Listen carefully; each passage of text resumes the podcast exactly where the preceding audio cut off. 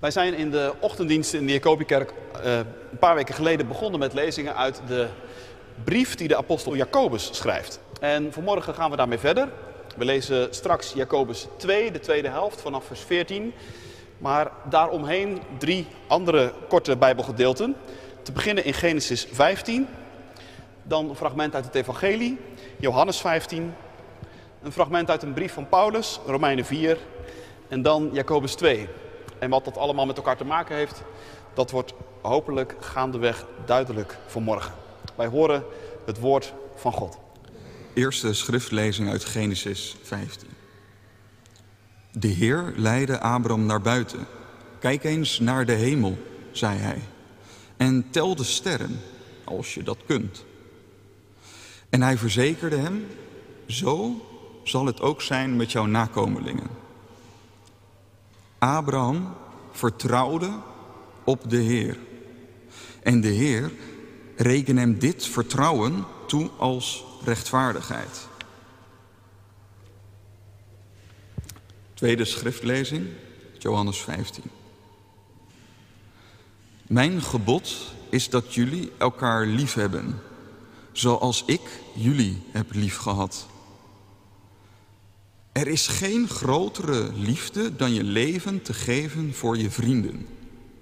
Jullie zijn mijn vrienden, wanneer je doet wat ik zeg.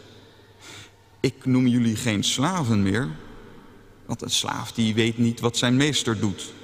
Vrienden noem ik jullie, omdat ik alles wat ik van de Vader heb gehoord aan jullie bekendgemaakt heb. Jullie hebben niet mij uitgekozen, maar ik jullie. En ik heb jullie opgedragen om op weg te gaan en vrucht te dragen. Blijvende vrucht. Wat je de Vader in mijn naam vraagt, zal Hij je geven. En dit draag ik jullie op. Heb elkaar lief.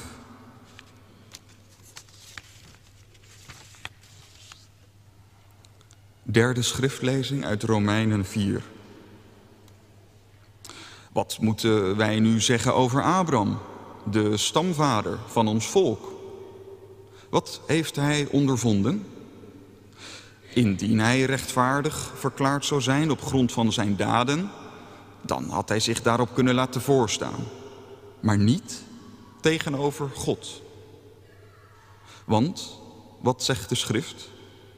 Abraham vertrouwde op God en dat, dat vertrouwen werd hem als rechtvaardigheid toegerekend. Iemand die werkt, krijgt zijn loon niet als gunst, maar als recht. Maar iemand, maar als iemand zelf niets inbrengt, maar wel zijn vertrouwen stelt in hem die de schuldige vrij spreekt, dan wordt zijn vertrouwen hem als rechtvaardigheid toegerekend. De vierde schriftlezing is uit Jacobus twee. Broeders en zusters, wat heeft het voor zin als iemand zegt te geloven, maar hij handelt er niet naar? Zou dat geloof hem soms kunnen redden? Als een broeder of zuster nauwelijks kleren heeft en elke dag eten tekort komt. En een van u zegt dan, het gaat je goed, kleed je warm en eet smakelijk. Zonder de ander te voorzien van de eerste levensbehoeften. Wat heeft dat voor zin? Zo is het ook met geloof. Als het zich niet daadwerkelijk bewijst, is het dood. Maar dan zegt iemand, de een gelooft, de ander doet. Laat mij maar eens zien dat je kunt geloven zonder daden.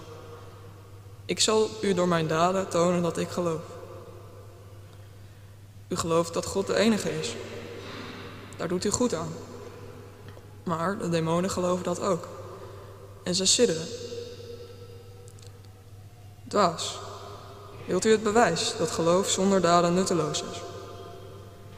Werd het onze voorvader Abraham niet als een rechtvaardige daad toegerekend, dat hij zijn zoon Isaac op het, op het altaar wilde offeren? U ziet hoe geloof en handelen daar hand in hand gaan. En hoe het geloof vervolmaakt wordt door daden. Zo ging in vervulling wat de schrift zegt. Abraham vertrouwde op God. En dat werd hem toegerekend als een rechtvaardige daad. Hij wordt zelfs Gods vriend genoemd. U ziet dus dat iemand rechtvaardig wordt verklaard om wat hij doet. En niet alleen om zijn geloof. Werd niet ook Rachel, de hoer, rechtvaardig verklaard om wat ze deed, toen ze de verkenners ontving en langs een andere weg liet vertrekken? Zoals het lichaam dood is zonder de ziel, zo is ook geloof zonder daden dood. Tot zover de lezing van morgen. Dit is, gemeente, het woord van God voor jou, voor u, voor mij. Gelukkig zijn wij als we het woord van God horen. Dat bewaren in ons hart en daar ons vertrouwen op stellen. Halleluja. Amen. Uitgangspunt voor de verkondiging is het drieëntwintigste vers uit Jacobus twee. En dat is ook het vers dat eigenlijk alle schriftlezingen aan elkaar verbindt. Jacobus zegt daar dit. Zo ging in vervulling wat de schrift zegt. Abraham vertrouwde op God. En dat werd hem als rechtvaardigheid toegerekend. Hij wordt zelfs Gods vriend genoemd. Dat woord uit de schrift, dat komt dus uit Genesis vijftien. Maar Paulus gebruikt het ook in Romeinen vier. Jacobus gebruikt het hier. En over de vriendschap met God gaat het ook in Johannes vijftien. Gemeente van Christus, hier in de kerk of waar ook met ons verbonden. Hij werd geboren in Turkije en groeide op in Rotterdam-Zuid. Dat was niet altijd de meest fijne plek voor kinderen met zijn achtergrond.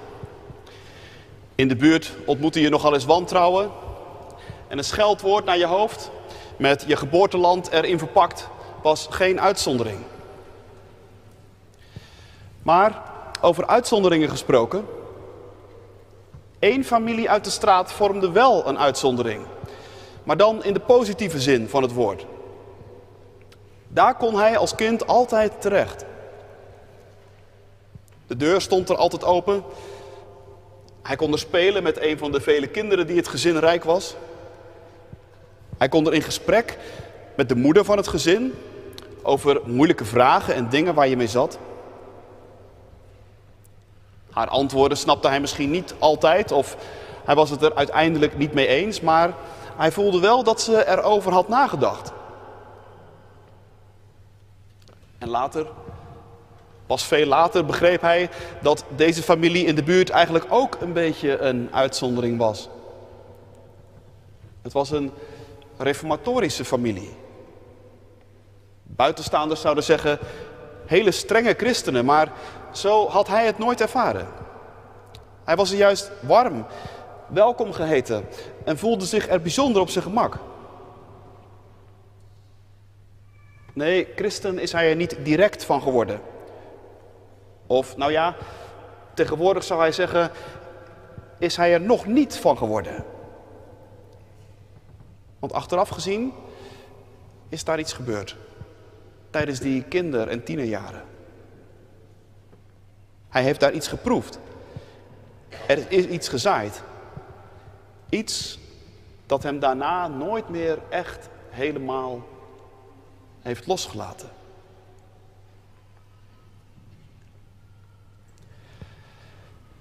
Kijk, zou de apostel Jacobus over dit verhaal zeggen. Dat is nu precies wat ik bedoel.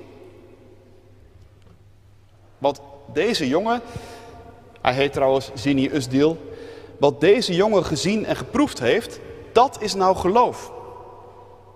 Geloof, niet in de vorm van vrome gevoelens of van geharnaste overtuigingen. Nee, veel praktischer. Geloof in de vorm van concrete daden. Daden van gastvrijheid, van warmte, van liefde. Geloof zichtbaar in goede werken. Want daar draait het tenslotte om.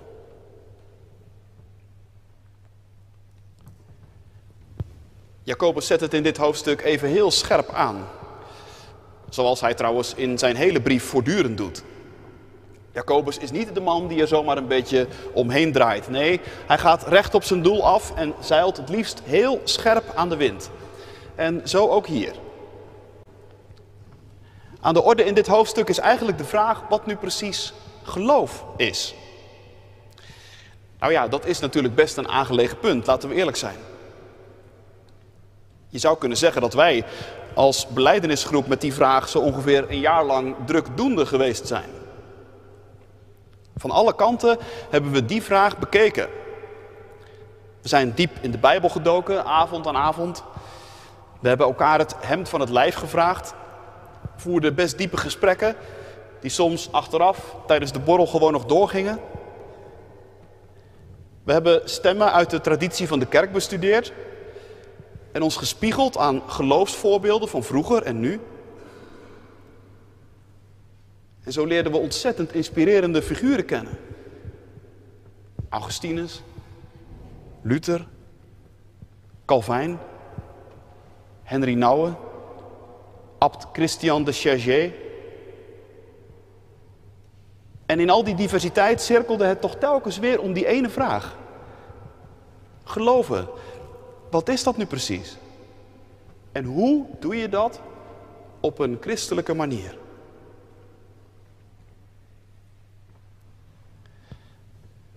Dat laatste doet trouwens Jacobus in deze brief ook. Ook hij voert een geloofsvoorbeeld op. Een inspirerende figuur om duidelijk te maken wat geloven nu precies is. En het is Abraham. Voor Jacobus is Abraham het ultieme voorbeeld van geloof. Abraham, zegt hij, Abraham vertrouwde op God en dat werd hem toegerekend als een rechtvaardige daad. Nou ja, zeg je, maar waarom nou precies Abraham?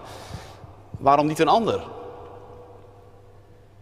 Nou, daar is voor Jacobus maar één antwoord op. Abraham is het ultieme voorbeeld van geloof, omdat zijn geloof duidelijk werd in zijn daden. En dan haalt Jacobus dat ontzettend aangrijpende moment op uit het leven van Abraham. Dat moment waarop Abraham gevraagd werd om zijn zoon Isaac te offeren. De ultieme testcase voor zijn geloof. Want zou Abraham bereid zijn om dat te doen? Het antwoord is ja. Abraham was bereid om dat te doen, ook al begreep hij er helemaal niets van. Op de een of andere manier had hij diep van binnen de overtuiging dat het linksom of rechtsom toch goed zou moeten komen. En zo is hij op pad gegaan.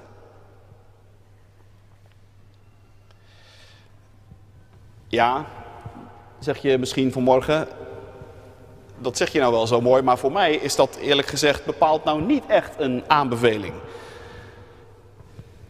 Dit verhaal over Abraham sterkt mij juist in mijn overtuiging dat geloven eigenlijk maar een raar en gevaarlijk iets is. Geloof en daden, dat is bloedje link. Zie je niet juist in Abraham hoe ongelooflijk gevaarlijk die combinatie kan zijn? Geloof, voor je het weet ben je gebrainwashed en zet het je aan tot de gekste dingen. Nota bene, tot en met het offeren van je eigen kind toe. Nee, dat is voor mij juist reden om me er ver van te houden. Aan mijn lijf geen geloof. En geloofsvrijheid staat misschien in de grondwet, maar wordt het niet hoog tijd dat we dat met een paar fatsoenlijke wetten eens wat verder inperken?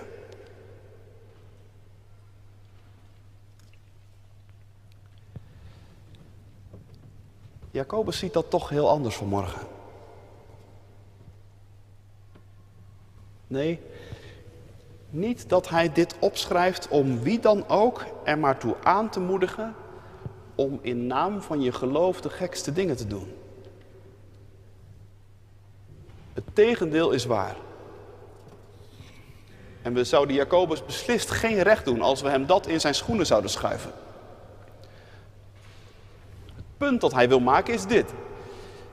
Een geloof zonder daden die daarbij horen kan niet bestaan.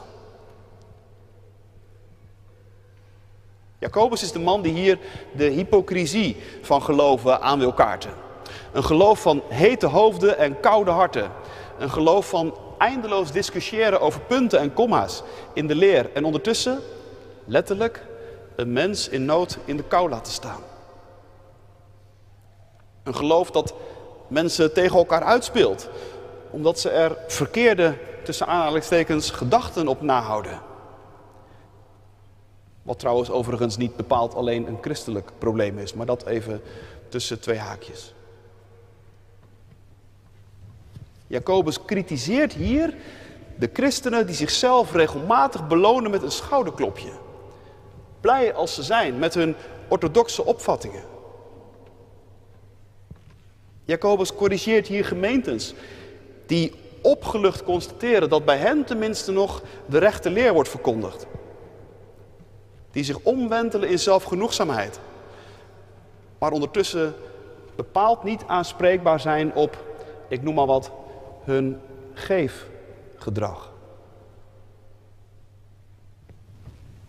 Dat zijn de dingen waar Jacobus tegen te hoop loopt. Zulk geloof, zegt hij, dat is niet zomaar een beetje vleugellam. Dat is gewoon dood.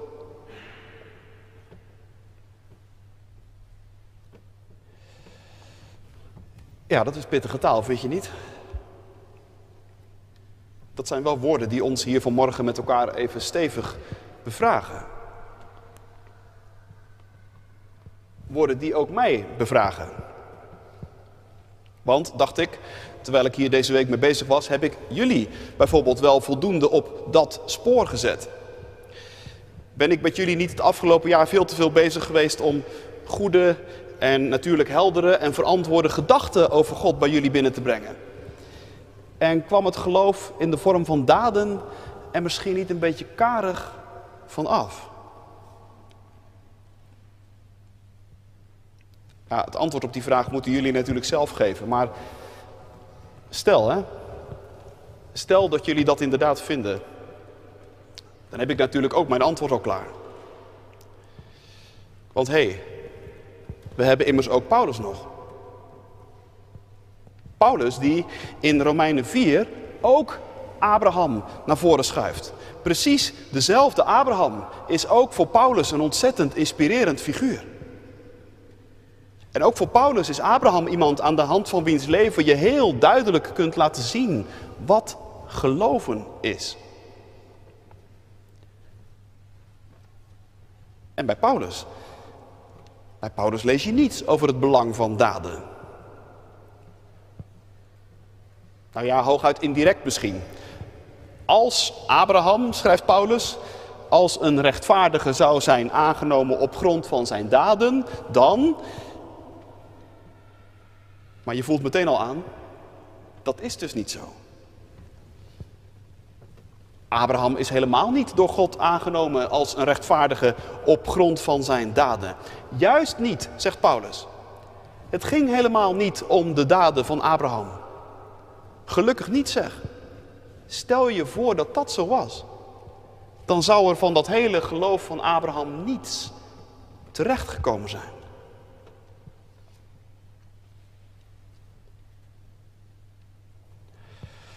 Nou ja, dat zou dus ook ongeveer mijn antwoord aan jullie kunnen zijn. Met Paulus in de hand zou ik Jacobus kunnen uitschakelen en mijn straatje keurig netjes schoon kunnen vegen. Heel terecht dat ik het met jullie niet zo uitgebreid heb gehad over geloven en doen. En ook die kritische vragen die Jacobus vanmorgen aan ons allemaal stelt, die zouden we op die manier prima kunnen ontzenuwen. Geloof gaat niet op in goede werken. Dat is toch ook heel protestants trouwens. En de meesten van ons wisten dat toch ook al heel lang. Stond het niet al in de Heidelbergse catechismus? Hoe ben je rechtvaardig voor God? Met andere woorden, hoe kun jij als mens God recht in de ogen kijken? Antwoord, alleen door een echt geloof in Jezus Christus. Dat God mij schenkt, zonder enige verdienste van mijn kant. En juist die ontdekking, die is voor heel veel mensen tot op de dag van vandaag, ook in deze kerk en ook in jullie groep, een geweldige opluchting geweest.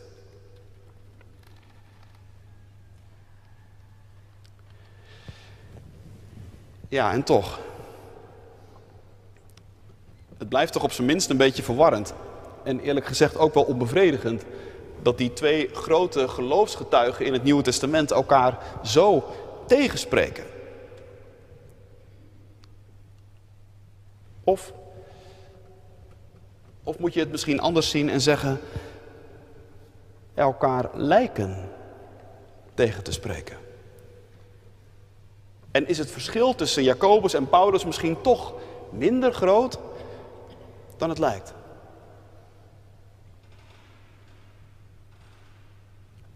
Eerlijk gezegd denk ik dat dat zo is. Paulus en Jacobus bijten elkaar niet. En ook al halen ze allebei Abraham erbij en oogt dat wat verwarrend, doen het allebei op hun eigen manier en allebei met een eigen accent. Paulus stoeit met de mensen die tegen hem zeggen, geloof alleen is niet genoeg. Want echte christenen, die doen daar nog een schepje bovenop. Wil je er echt op kunnen vertrouwen dat God van je houdt, dan zul je daar ook wel wat voor moeten doen. Nee, roept Paulus dan heel hard. Want hij voelt meteen de bui al hangen. Want wanneer doe je dan genoeg voor God? Nooit, toch? En Paulus ziet het al gebeuren. Hoe streng we dan voor onszelf worden.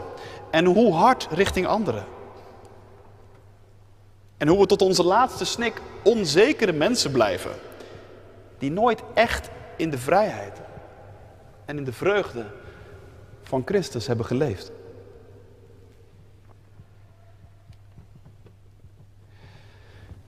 Eerlijk gezegd... van die mensen ben ik er in mijn leven al heel veel tegengekomen. Te veel. En ook in mijn eigen leven is dit een blijvend thema.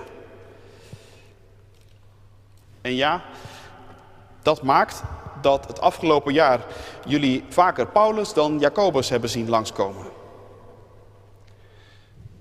Want ja, ik ben er diep van overtuigd dat wij dat inderdaad het eerste moeten weten. Dat geloof in Jezus betekent dat God ons verlost. Verlost van doen en moederigheid, van doem en van dwang. En dat er niets meer bevrijdend is dan te weten dat God ons lief heeft. Onvoorwaardelijk lief heeft. Daarover hebben we het het afgelopen jaar veel gehad. En voor een aantal van jullie is dat ook een echte ontdekking geworden.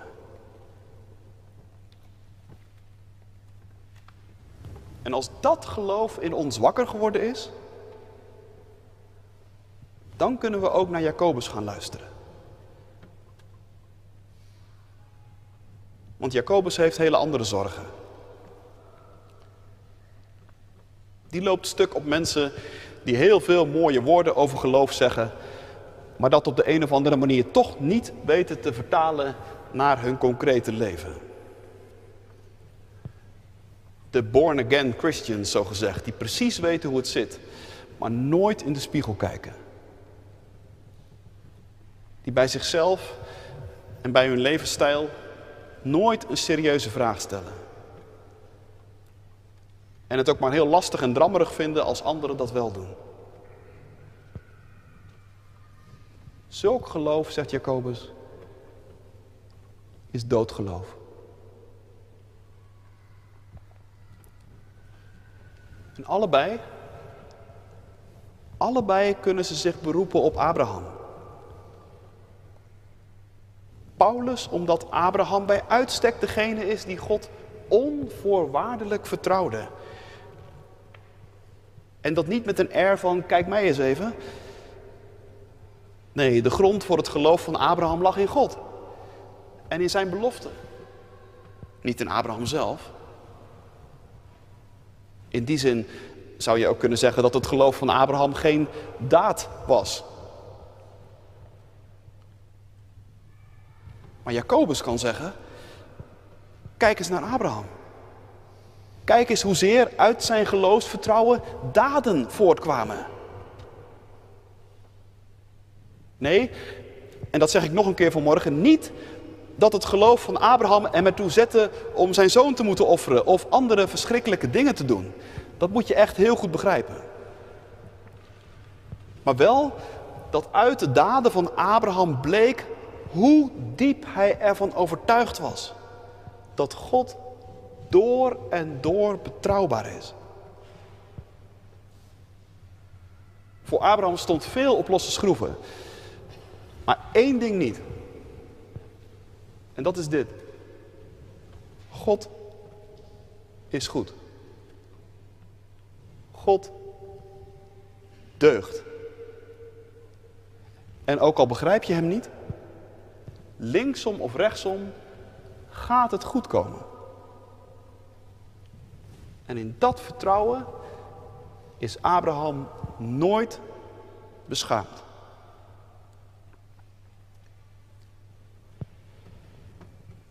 Zulk vertrouwen bestaat alleen, denk ik, tussen heel intieme vrienden.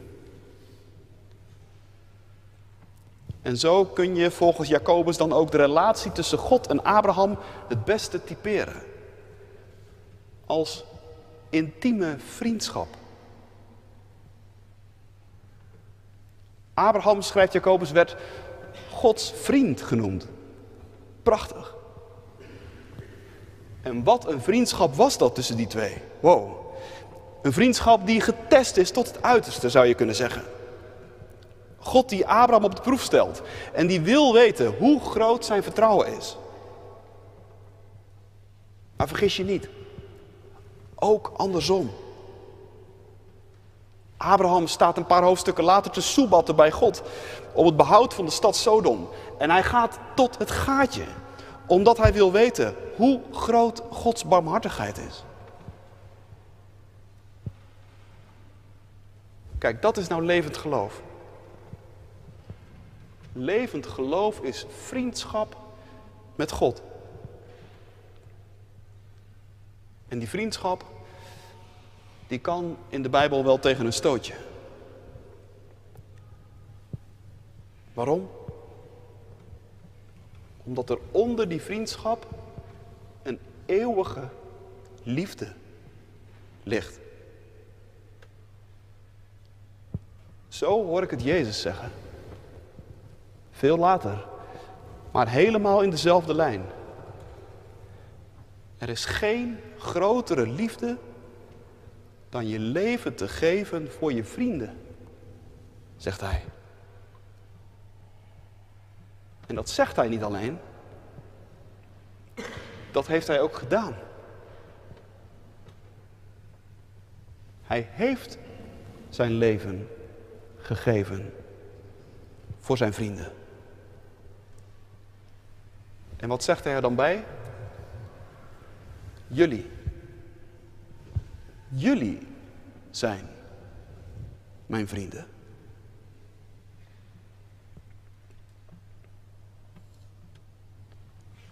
Vanmorgen staan jullie op om die vriendschap te beamen. Die onvoorwaardelijke vriendschap.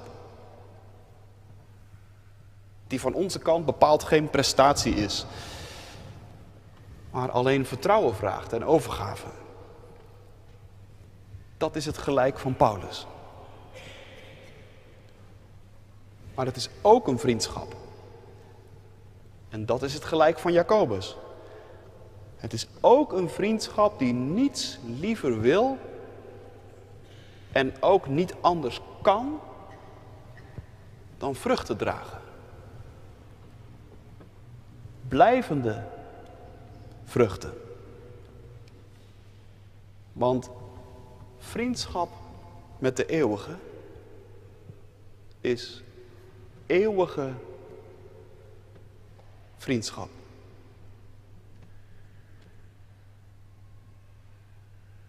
Amen.